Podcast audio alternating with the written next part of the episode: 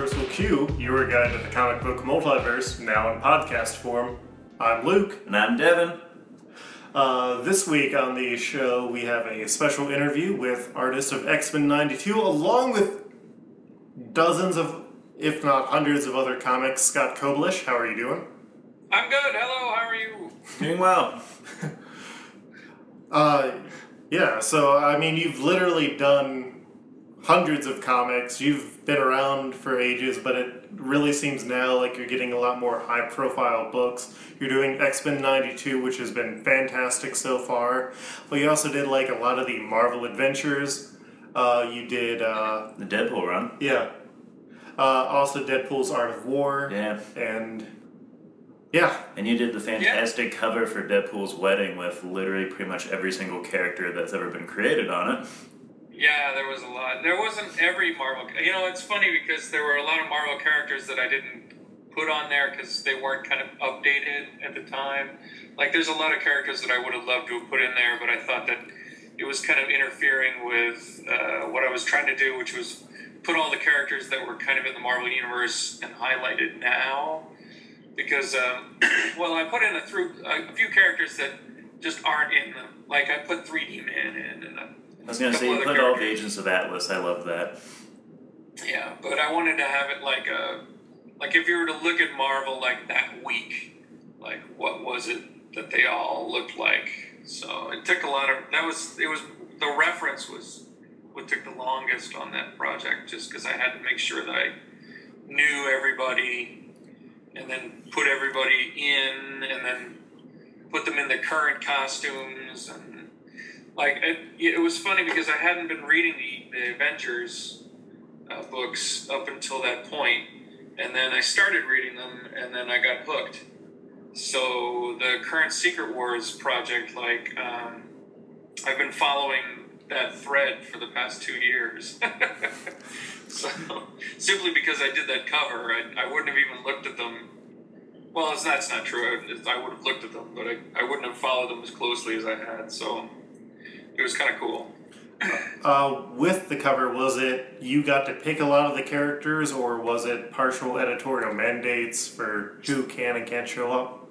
No, I, I chose all those characters. I mean, I didn't I didn't have a general idea of how many it was going to be. Like I thought I thought it was going to be a lot, but you know, I only found out how many were in there once I was done with it. Like I didn't have I didn't have a, a number that I was shooting for. In fact, for the Guinness I got the Guinness Book of World Records for it. I, if I knew that that was coming, I would have put in a few more characters. Like I had some room.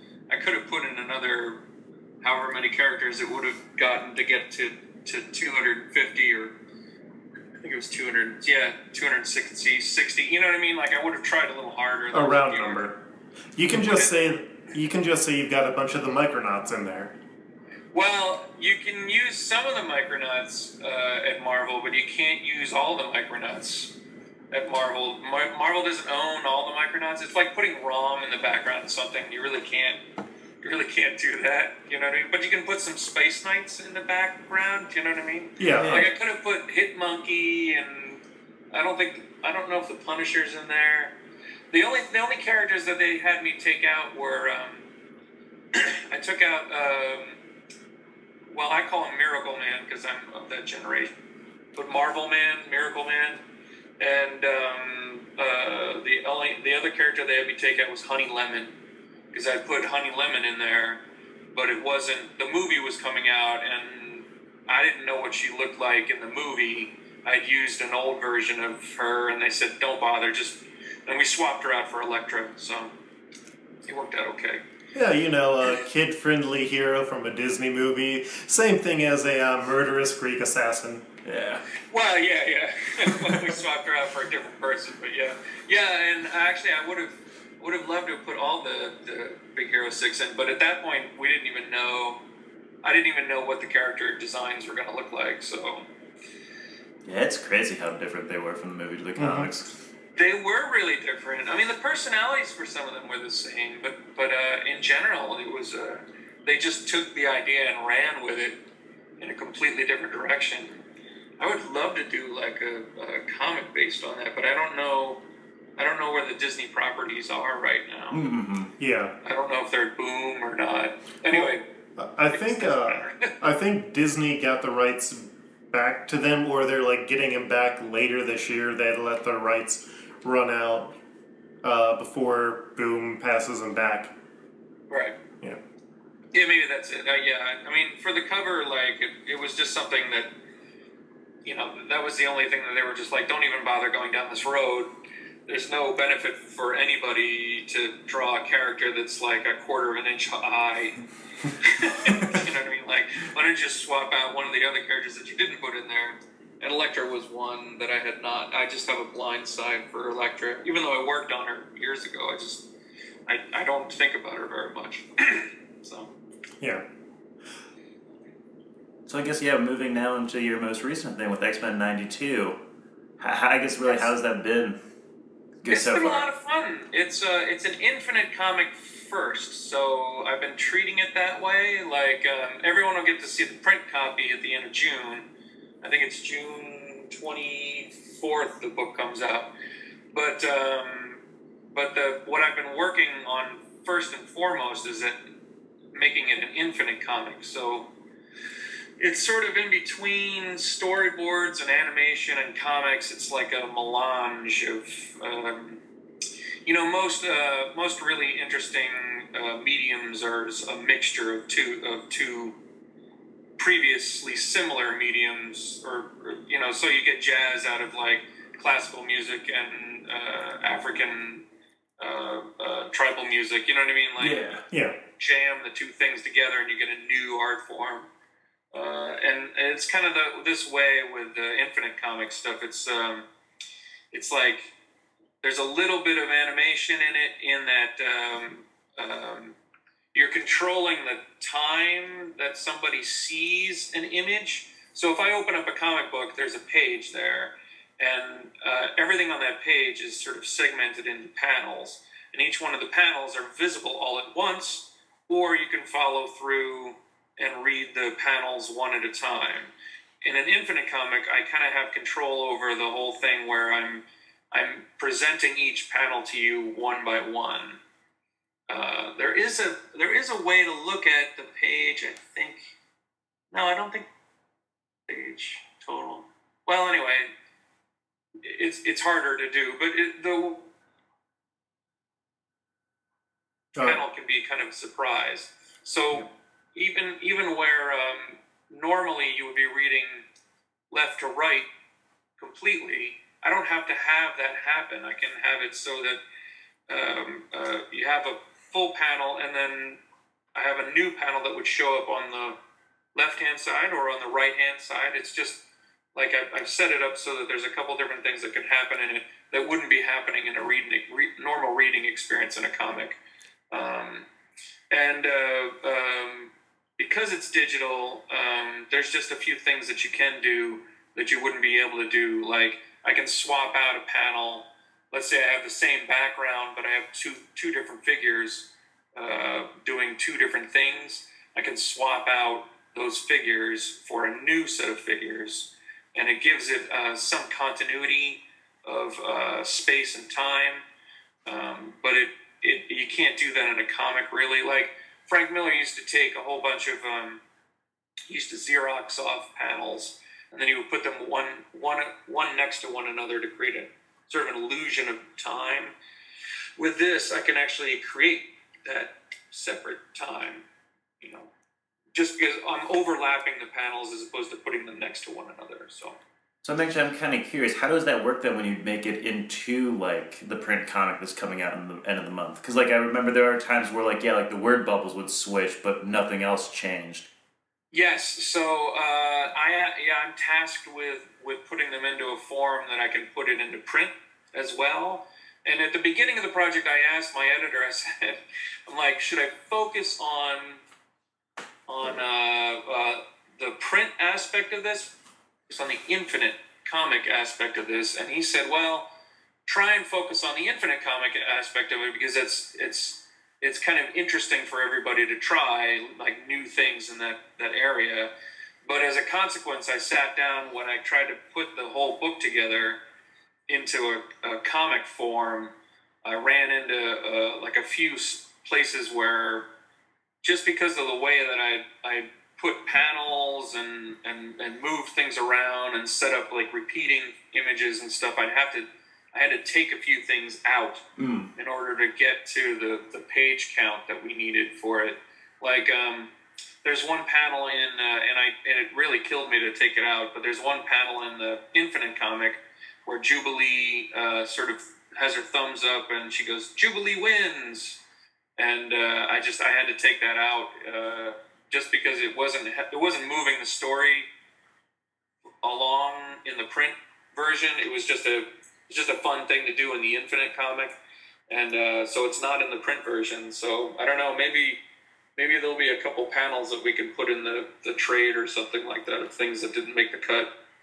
But um, I've had I had to on the second issue of the print comic, I had to kind of uh, cobble things together uh, even a little bit differently than I had done in the first issue too. Like there was a, a whole bunch of repetitious panels that I had with Storm um, fighting the villain, and uh, I had done all these these repeated panels with like one image changing behind her each time, and um, I had to. I sat down, and if I had put it down in the in the book, it would have been just three panels, or sorry, three pages of just Storm with only the the background changing over three pages of, of stuff. So I had to really try and figure out a way to make that visually interesting too.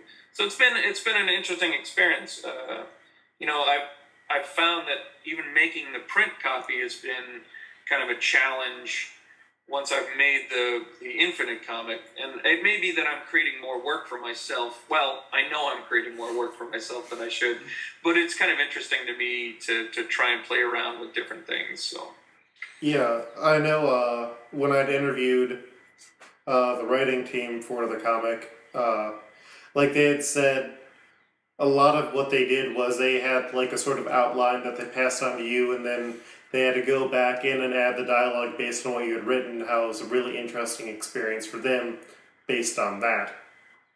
good, yeah. I I've I've been having a lot of fun with it. it, it part of it is it's sort of Marvel plot style, so that like like they have they have a lot of stuff that they want to put in, which is great.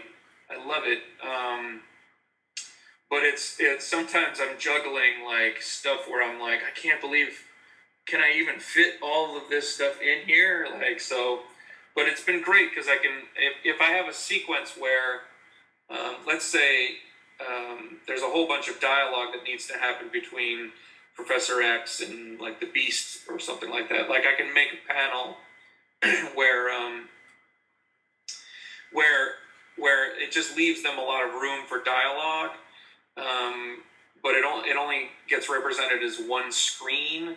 So I still have seventy four screens to go.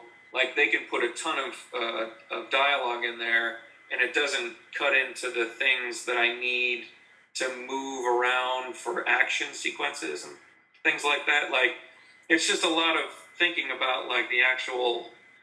Um, uh, like the actual mechanics of the thing becomes such an obsession that, uh, I have to kind of juggle the storytelling with the with the things that they need, with the things that that I think that the story needs, and it's been a lot of fun to do it that way. Um, uh, and they've been everyone's been really great about it. So um, I don't know, but I'm really happy to hear that they they enjoy it too.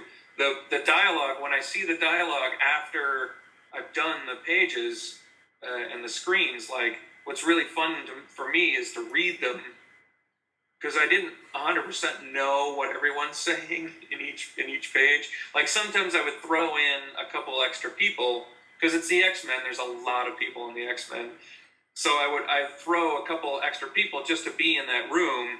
Even though in the plot they kind of said that this person is talking mostly to this person, I would throw in all the other characters. And what I thought was fascinating is that Chris and, and Chad would put in dialogue for those characters that are sort of in the background too, and it really made it fun for me because I I didn't know that they would be saying anything. I wouldn't know what they wanted to say, and um, they put in so much stuff in the dialogue. It's been really great. Like there's a lot of real meat to this. Like, um, it's based sort of on the X Men in 1992. So uh, at that time, they're a they're a really wordy bunch of people, and um, I think the benefit that you get out of having a wordy bunch of people is that they're all talking to one another. Like there was a period in comics in like 2003 or 2004 where you would you would open up a page and there would be like one line of dialogue and then you'd flip the page and there'd be like another line of dialogue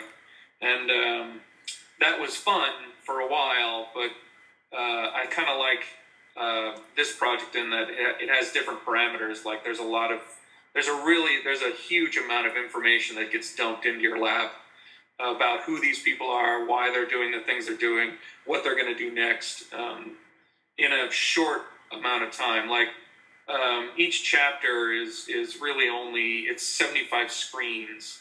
So um, there's there is a lot of room and there's not a lot of room at the same time. Like it, it works out to being about 15 pages per chapter in the print book. So if you think of it that way i don't know. It, there's a lot to juggle with it and i'm still getting used to the two mediums together so. Yeah, it, you, you're doing a fantastic job on it so far. I'm uh, really enjoying it. Uh, now, were you a big X Men person in the '90s, or like drawing all these characters, bringing back memories for you? Yeah, they really are. Like my period of time where I did the most X Men reading was like '79 through boy 88, 89. I went to college, and then I had like zero money in college, and I would still pick up some X Men stuff here and there. Like I read some of the Jim Lee stuff when he first came out on the X Men. And then when I got to Marvel, it was the first week of 1993. So I had to kind of scramble to, to see where everything was at the time. And then I didn't have a TV for a number of years. So the animated series, I didn't see a lot of that stuff. So it's kind of weird to me. Like, there is a blind spot that I have in the X Men, and it is that 1992 period of time. So what I've done is I've gone back and I've read a lot of the stuff that was there and pieced together what had happened. Because by the time I got to Marvel, everyone, everyone like Jim Lee and those guys had left for to form Image. I think like just the months before. So um, it's just fascinating for me to read that kind of stuff at that time period because uh, I really hadn't had very much experience with it at the time. So, but I know all the characters obviously, and I mean by the you know the characters that were set up in the years around 1990 91 are the same characters that were floating around by 96 97 so like there's a block of time that these characters are in their prime and 1992 is really like their prime like like um, rogue and gambit are right at the height of whatever their budding romance is and and cyclops and jean had been in a reset position so that the two of them are in in some sort of romance again like you've got that that three-sided thing with wolverine um, the triangle with wolverine like all this stuff that's been kind of i love where the x-men are now but it's not those characters any longer. It's not those kind of things like Rogue and, and Gambit have solved whatever romance that they had. I haven't seen the two of them in the same room in like, I want to say 15 years, maybe longer. You know what I mean? So, like, some of these characters in the, the places that they are, it's really kind of jarring for me to think that it's been, you know, 24 years or 23 years since those characters were in that that segment because in my head i guess they're always kind of there but they're not. They haven't been there that way in 15 years. So it's a really weird kind of like if you think about rogue and gambit together like i don't think anyone who's younger than 30 you know has ever experienced the two of those characters in that particular romance. Do you know what i mean? So Well, I'm 20. right five, Yeah. but like I grew up with them on the X Men animated series, and Yeah. there they had the romance. But like yeah, and that's that's the benefit of, of of choosing this time period that all that X Men stuff is with the the uh, the animated series with the comic and with all the, the licensing stuff like it's all kind of mixed together into this big mash. So Yeah, like I think it's Rogue, fun. I think it was like Rogue and Magneto was the most recent sort of romance she had going for her. And like that Yes, was sort so, of foreshadowed yeah. in Age of Apocalypse. Yeah. Yeah. Yeah, Wow. maybe so. I don't know. I, it, no, the Rogue didn't she have some sort of thing with Sentry? But that was kind of retconned into it, wasn't it? I don't know.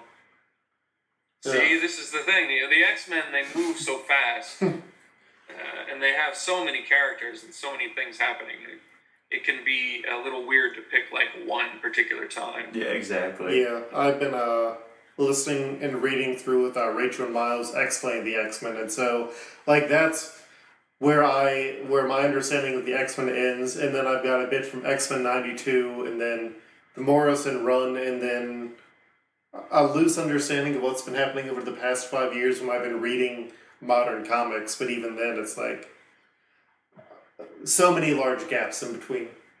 Yeah, yeah.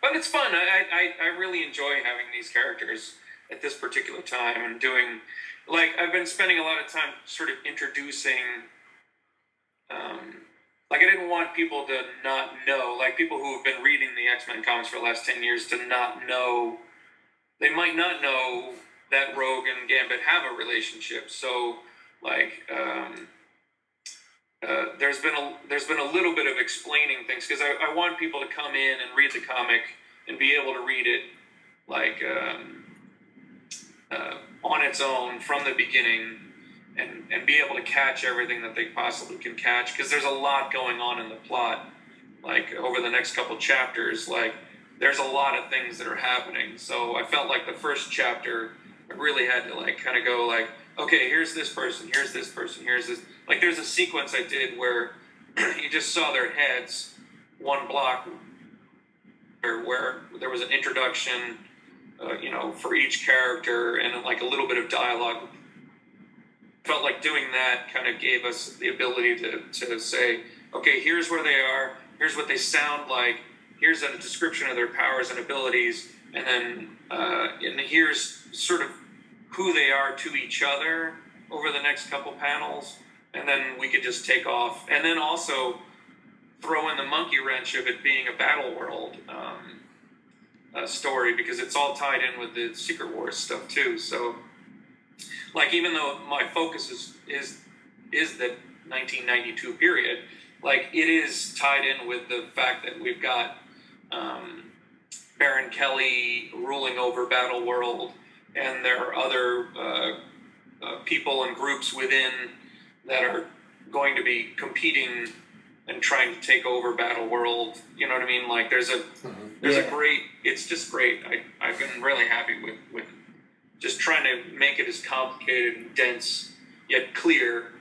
So Yeah. i don't know. There's a lot of competing things. It's it's fascinating to me so Yeah, I was actually gonna say, how like different is it like drawing something that's kind of like the tie-ins for like the big events versus just like doing like a solo thing?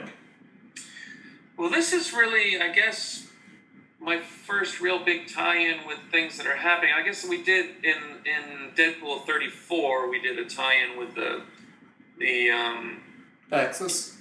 sin, yeah, sin's past or the, the Oh, original sin. Yeah. original sin. Thank you. I'm sorry. And um, so that's been kind of it's just been fun. I mean, for me, like I love to be a part of the Marvel universe. That's really what I loved when I read everything.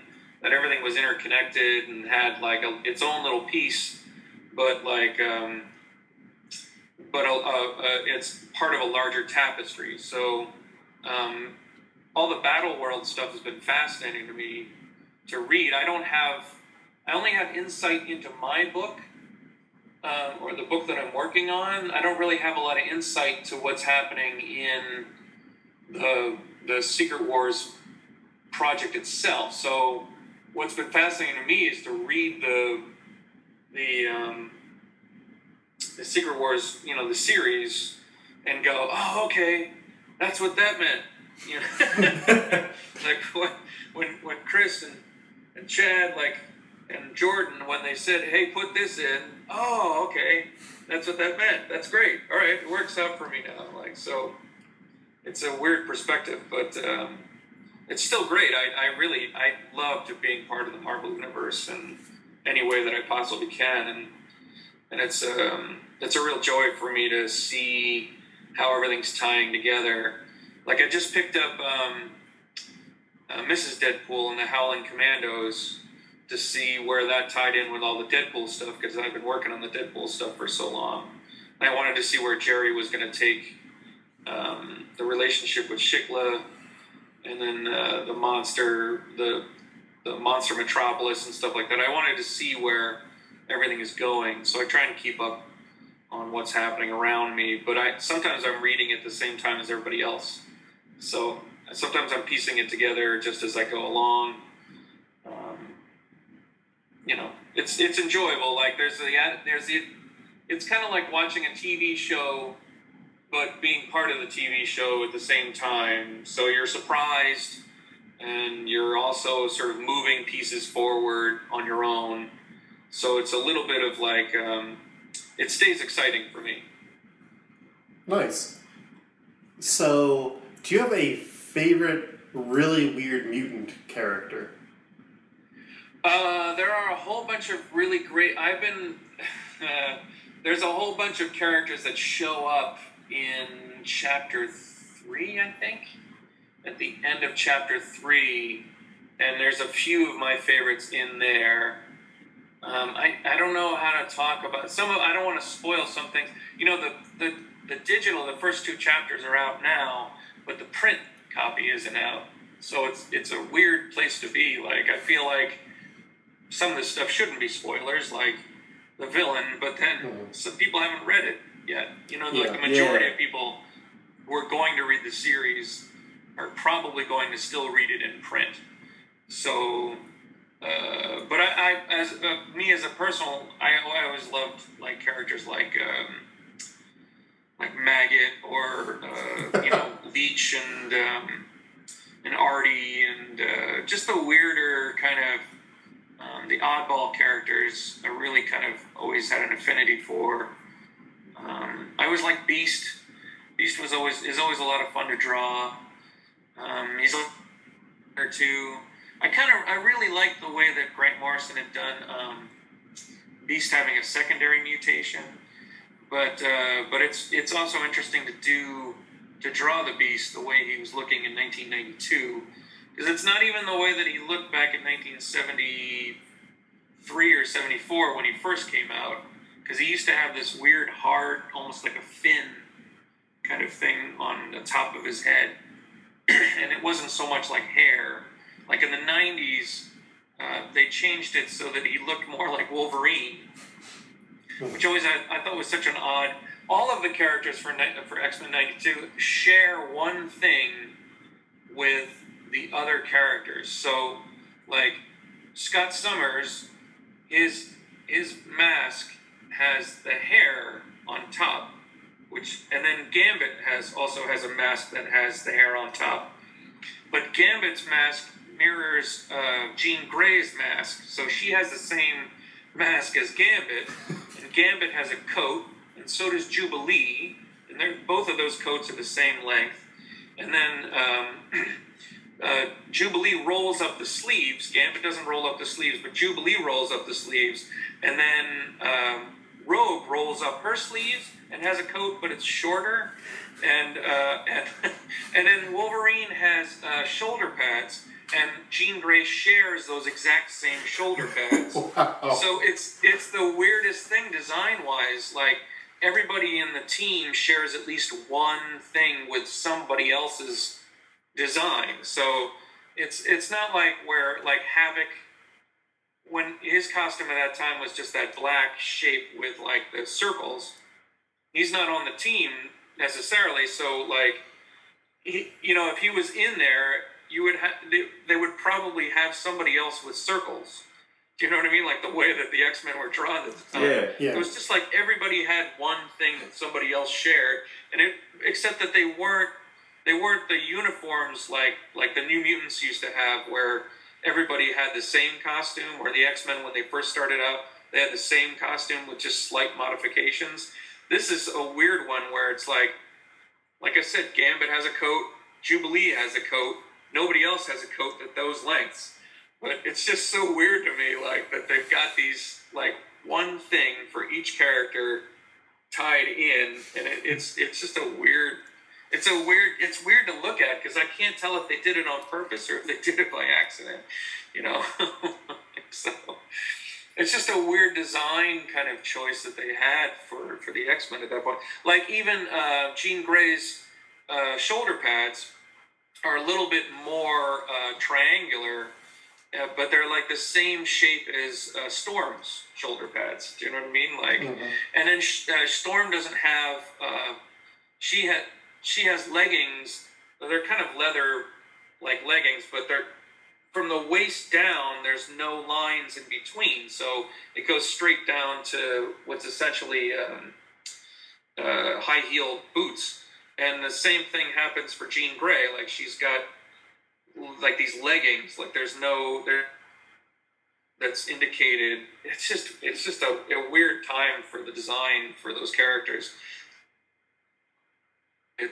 To have to try and piece that together, like I've gotten past, I've gotten over the hump of, of having to have reference next to me the whole time, but um, but when I when I still sit down and I draw uh, Gambit, like occasionally I'll in the pencil stage I'll have rolled up his sleeves, and then I realize he doesn't have the sleeves rolled up. You know what I mean? That's that's Jubilee that has the sleeves rolled up. So wow. It's little things like that. I, I don't know how to explain it. I shouldn't be having a meltdown about it, but it's one of those things where like I was like I was trying to piece them all together. Like I was trying to draw them all right next to one another, and I realized you know like Wolverine's hair is the same as the Beast's hair. Like, and I was it was just really throwing me. Like, except that the Beast has glasses. You know what I mean? So Yeah. Anyway, it was just it was really throwing me. It shouldn't have thrown me, but it did. It's one of those things that you've seen it now you can't unsee it. Yes, that's exactly it. Like, yeah, once I once I sat down and I was like, Jean Grey has the almost exact same headpiece that Gambit has, but why? You know, like, They go to the same mall. yeah, and I, yeah, I just couldn't piece it. I was like, why? Why would that be happening? You know, like, and the fact that uh, Gambit's hairpiece, like, he has his hair up there. I had to make Gambit and uh, Cyclops' hair. They're the same color, so I had to really work hard at making sure that they're different shapes. Um, not so hard. I mean, I really enjoy the hair. Has been a lot of fun for me on all the characters because all the women characters, the hair is reaching for the sky. Like uh, it's definitely like um, you know, like 1992 in New Jersey with like just teased out hair. Everyone's hair is super teased out, so for me that way.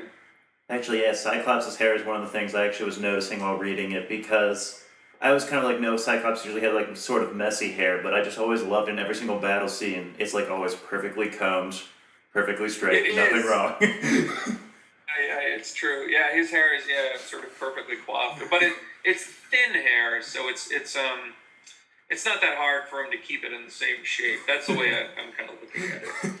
Like it's not curly at all, so um, it's it's fun. You know, it's it's really it's a blast to draw these characters and and doing all the things that they're doing and having the adventures that they're having. So it's it's kind of a lot of fun for me to do. Um, so. Is there any big character like from the Marvel Universe that not necessarily is gonna appear in this series that you haven't had a chance to draw yet that you'd like to draw? Well, there's been a couple that I've touched on over the time periods. You know, I'm always surprised at what characters like I really have an affinity for that I didn't know I would have an affinity for.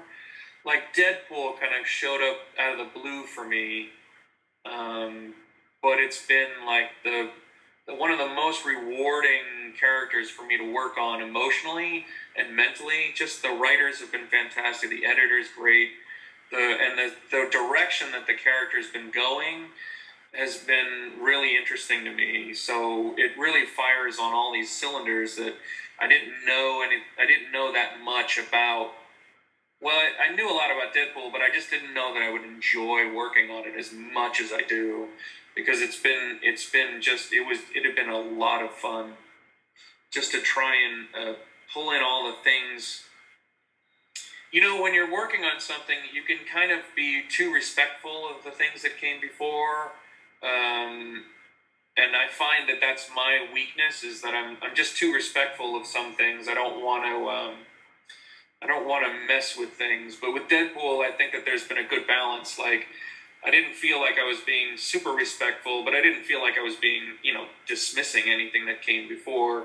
I just wanted to make something new and interesting, and uh, I felt like I could do it here on Deadpool, um, and that that's been a lot of fun for me over the last couple years, and it's something that I didn't expect. Like, um, I really love Spider Man, but I don't know that I'm the guy that should be drawing Spider Man. Do you know what I mean? Yeah. Like, um, like if I really had my druthers, if I really like if you were to ask me what I really want to work on, and it's it's really the Imperial Guard.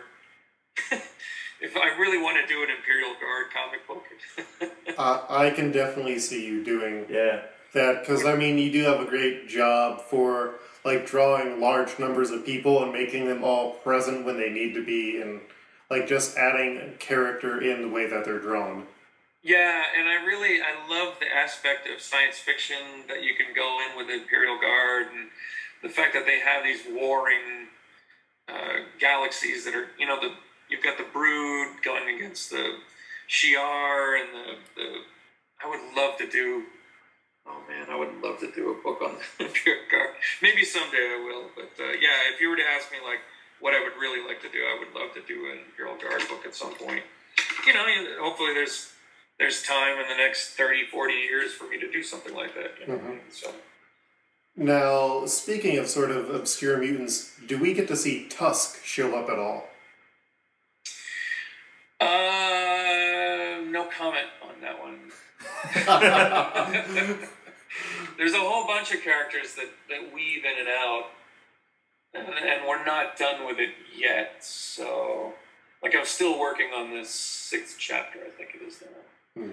So, um, there's still there's still room to put in character. Like, what characters would you like to see? Like, if you if you drew Tuscan, he is such a ridiculous character because are are you familiar with him at all?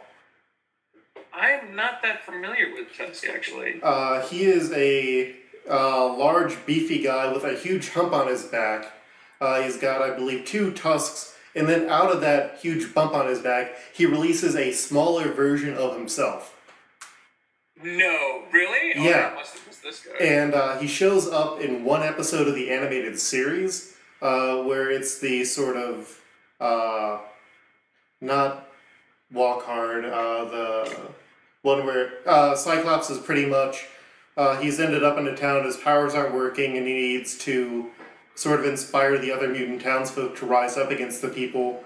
And uh, Tusk is the person who he finally convinces to stand with him, and it's like, okay, this is a big beefy guy, so he's like going to go up and like punch these guys or something. And no, he tosses out a little version of himself who knocks out uh, the main villain, and it's just such a weird thing. And somehow he ended up with an action figure that came with his back that opens up for the tiny version of himself. Well, maybe Tusk will make it in. I don't know. I'll throw it out there. We'll see what we can do. It's because I mean I love Psylocke. I mean, are people who are like past the '90s allowed to appear in this, or do you guys have to like keep it before then? Because like I love Quentin Quire, but obviously he wasn't really brought in until Morrison's run in the 2000s. Right, yeah, the focus is kind of the 1992 group. So, yeah, Quentin Quire, I like him as well. Uh, um, I don't think that he'll appear yeah. in this one. Well, I and he might, and he might be in in some other Secret Wars thing as well. Like, there are a couple things that are happening in the main book that, uh, and I'm not saying Quentin Quire is in the main book, but I'm just saying that there are a couple other characters that are running around in the different universes that are being focused on. Mhm. So like Colossus is in our version, he makes an appearance. He's really one of the main focuses in um, uh, the Inferno book. What they wanted to do was focus on a whole bunch of different characters in different aspects within the Battleworld groups, because there's more than one X Men group. Yeah, Yeah. there's quite like a few. Battle. Like there's the uh, E is for Extinction, which is the very Morrison inspired Yeah. book. But yes, you might you might get a chance to see uh, some of those characters there. You know, so because Yeah. it makes more sense to have them in that section than it would to have them in our section anyway. Do you know what I mean? Yeah. We have so many characters running around. The the the climax of this thing is going to drive me crazy. So. So, if you had the opportunity to draw X Men 92 2, X Men 92 with a Vengeance, would you take that chance or that opportunity? Yeah, sure. Yeah, yeah, yeah. I mean, I don't know what's hap- well. I have some inkling of what's happening in my schedule after this book is over, but right now I'm really focused on what's happening, like this week. Mhm. You know what I mean? Like I'm, I'm probably working on this till after the San Diego convention as well. So, like, there's there's some aspect of like one thing at a time. You know what I mean? Like you just go like you're you're so overwhelmed with the thing that's in front of you, and you want to put all your energy into that. Like it kind of thinking about the thing that would might be happening afterwards. Like it's just too much to really work on at the same time. Do you know what I mean? Like like thinking about X Men Night. Uh, it just might snap my head in half at the moment. but uh, but uh, basically, yeah, I, I'm just so obsessed with the thing that's happening now. Like I'm doing the storyboards for one section now this weekend, and I'm just really like focused in on trying to make this thing happen. Like certain things have to be in certain places, and so it's just a lot of juggling, and I have to keep it all straight. Adding thoughts about sequels or whatever, it just I can't. I can't I have no room for that in my head. so, uh, but I'm, you know, I, I really like working for Marvel, so you know, hopefully the next assignment is is still Marvel. I, I love my editor; he's fantastic, and well, my assistant editor is awesome too. I don't want to leave her out of it. Uh, would you have any other questions? Um, actually, yeah. Do you, how long is this series lasting for? Do you know? Like issue wise? Yeah, right now it's uh, I think it's eight chapters Okay. uh, that I'm, I'm working on. So uh, that'll translate into four issues.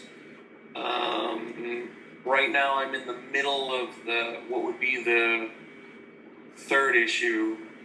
So uh, I haven't gotten to what happens after chapter eight Okay.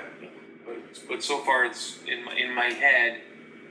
Like I have, I'm, I'm working on chapter six now. So, I mean, there might be more chapters after chapter eight. I, I can't remember, but right now in my head, I think it's chapter.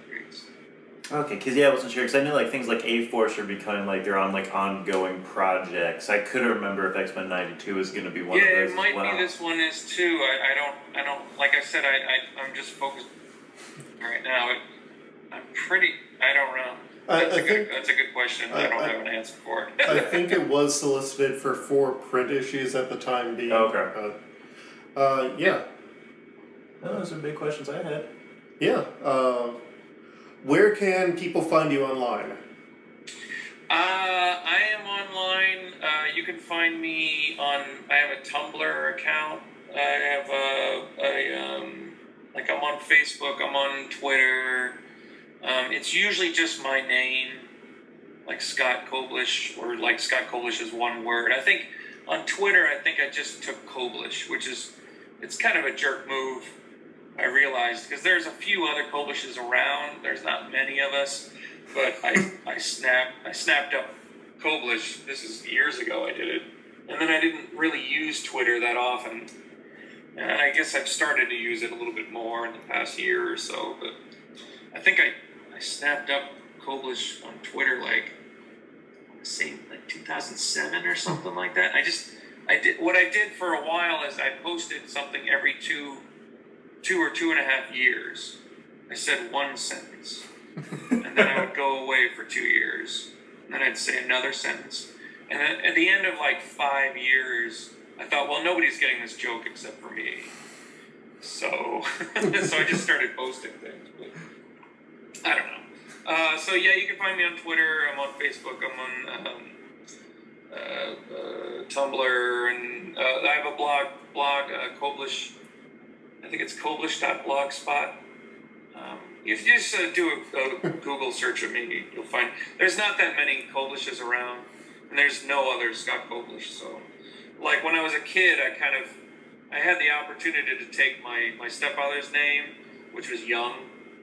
I would have been Scott Young or Scotty Young, like so. I'm kind of grateful that I didn't take that opportunity back when I was, you know, like 12 or 13. So, um, uh, because uh, I didn't really know that the internet was coming, but once the internet came here, like having an individualized name means a lot more in the internet age than it would mean when you're just trying to fit into what everybody, you know, to, to middle school. Do you know what I mean? Like, Yeah. because Koblish is an unusual name, so like you get lots of people going, well, what's that? what, what kind of name is Koblish? So, but that's my name. Awesome. Well, thank you very much for doing the interview. It has been a wonderful time. Yeah, it's been great. Oh, sure. I hope. I, I hope it. I hope it. It's been good. I, I never know what anybody wants to hear from an artist. You know, the writers are are um, they're usually the better interview because they have like a real good sense of what's happening in the story and and where the thing is going to go and what things to tease and whatnot. And as an artist, you're more focused on like the visual representation and the, the action and things like that don't really uh, translate that well into conversations. So um, it's like talking about a map. It's like describe. It's it's very much like describing a map to somebody, where you go like, well, the the highway starts at the lower left of the, the page and it goes all the way up to the upper right. You know, and it's different. You know, for someone who's who's the writer, they they have more uh, an animating force. So that that's probably why you don't hear a lot of you know, I listen to a lot of podcasts, and I just there aren't that many podcasts with, with artists. There's a few, but you know. Anyway, so thank you. Thanks for having me. No problem. Yeah. Oh, uh, one last thing came to mind. Can you do any impressions of X Men? oh boy. Um, no, I can't. I'm terrible at that sort of thing. Um, no, I, I, I'm, I'm never. To me, my X Men. That's about. That's as close as I get. That was good. yeah. Okay. Uh, this has been Multiversal Q. Uh, you can find us online at multiversalq.com. We're also on Facebook, Twitter. Uh, you can email us at multiversalq at gmail.com. Uh, I'm on Twitter at Coltreg, which I feel bad because there is a Cole Tregaskes who cannot use that name. And I'm on it uh, at Fredofet. Uh, yep. Uh, thank you again. This has been our interview with Scott Koblish, and uh, see you next week. Yep. Thanks. Yeah, thanks. Thank man. you very much.